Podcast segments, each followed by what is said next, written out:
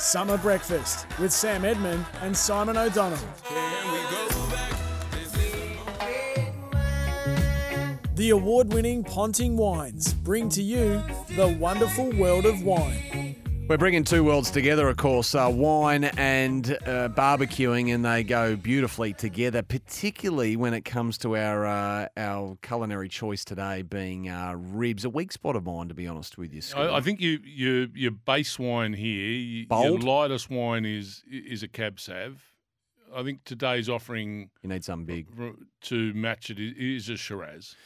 Luke Silk, the Silkinator from Luke's Grill, is with us this morning. How are you, Lukey? Uh, morning, Sam. Simon. We're here to talk ribs, I hear. American style barbecue Hmm. ribs. What's the key? Uh, the key is to pre- pre- prepare them. The key is when you when you buy your ribs to take off that uh, thin layer on the back of the ribs called the membrane.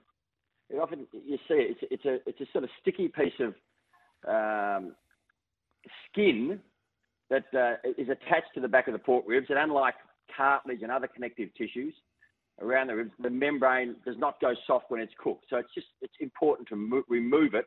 Otherwise, you, you can eat pork ribs and they can be like plastic. Mm. But what's the cooking process? You're going to ask me, aren't you? Yeah, that's w- when you've got rid of the membrane. What's next? Now, this this is the next secret I learned from a guy many many years ago who has restaurants these days called Chris Lucas, and he said to me, "You've got to steam them, and how you steam them, you, you put them in an oven bag, yes, an oven bag with a cup of chicken stock, water.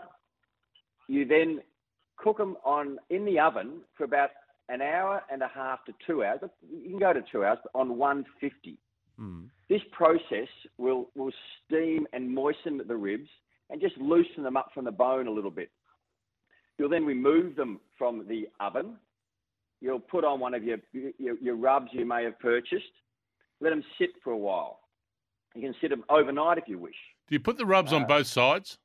Absolutely, Simon. And uh, my note said that, so you've prompted me. Well done. Definitely put rubs both sides. And a, a rub can be just your favourite type of flavouring. There's so many types of rubs around now, and you find them from any good barbecue stores, even the supermarkets now. So yeah, thanks for prompting me there, Simon. And these are this this is a weekend operation, isn't it? I mean, nothing happens quickly with ribs, though, does it, Luke? That's that's that's right. It's the preparation to get this right. So you know, you, if you if it's the beginning of the day, prepare them in the morning for dinner that night. If you just buy a, a pork rib and throw them on the barbecue, they're just going to be tough and chewy. So it's Mm. all about this prep process to moisten those ribs. Now, once you've um, you've done your pre-cooking in the oven, and again, you can do that under under a tray, a foiled tray if need be. But then throw them back on your barbecue with your great barbecue sauces. And again, you can put as much or as little as you want on your barbecue sauce, on your on your ribs, excuse me. Once this is done and, and the smoke from the barbecue has gone through the ribs, take them off, sit them there, chop them up, and I guarantee you'll serve the most tender, fall off the bone pork ribs you've ever had.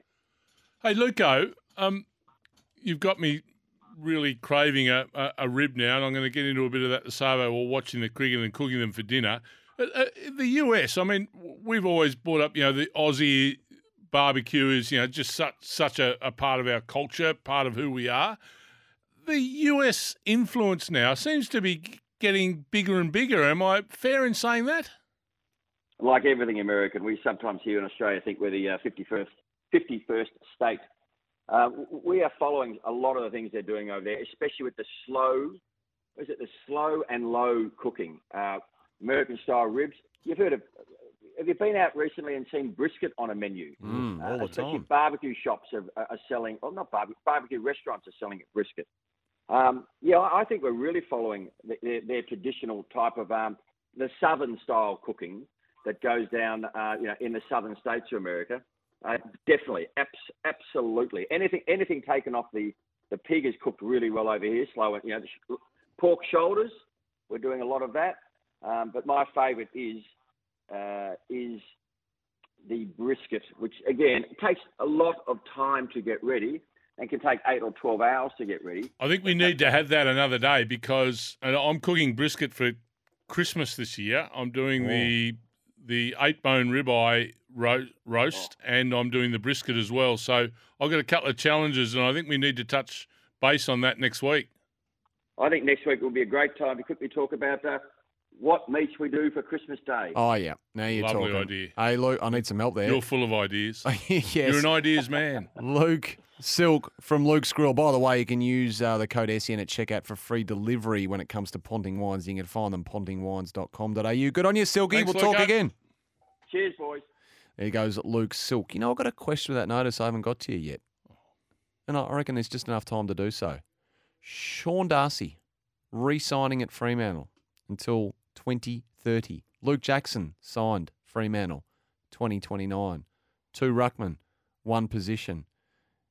Is this too much money, borderline waste of money, to be tying up with two blokes who can only play one position? That's categorically wrong. Someone from Fremantle. I'm asking us- you. It's a question without notice. How would I know? Obviously, what do you mean, how they're would you know? worthy of being signed up because they think they're going to take them to a premiership. wouldn't you be better off just leaving one ruckman for the one ruck position? Probably And just best to ask Fremantle. Pay lightly for a backup ruck, given both of these men have played their best football in the ruck, one out. I don't understand. Justin Longmuir entering the last Go year of his Freo. contract. Go both of them. Go both of them. Go. That's a lot of money to be tied up in two blokes who are only going to be playing. Well, isn't it? I reckon one of the keys now in footy that you've got to be pretty versatile. Isn't Melbourne the Now, cautionary the tale? big fella who's just signed the contract? He's he's probably not as versatile as the other fella. It's not his about. fault. No, if he wants to stay, that's not he. Um, my beef is I not with him. You might find the other fella's going to start playing a few different posies. Oh, well, he already has done, and, and we we know from the sample size given that he plays better Hey, in the don't give up. Don't give up on the Oh. purples, mate. Well, it can't. Don't give up. They've the re-signed him purples. for the next six Hey, the decades Dockers. each. Don't worry about the anchors. Don't you worry about them. My second favourite team, the anchors. Melbourne Demons Exhibit A on this regard. I'll be I right. reckon. Don't you worry about that. All right, SEN Breakfast. They're powered by Kubota. 40 years have been making tomorrow matter, shaping and building Australia together. A lot of rib. Gee whiz, a lot of rib uh, recipes and Rib ideas coming through as well. Something Get to get of the my head around. membrane. I got, they got rid of mine really young. Back after this.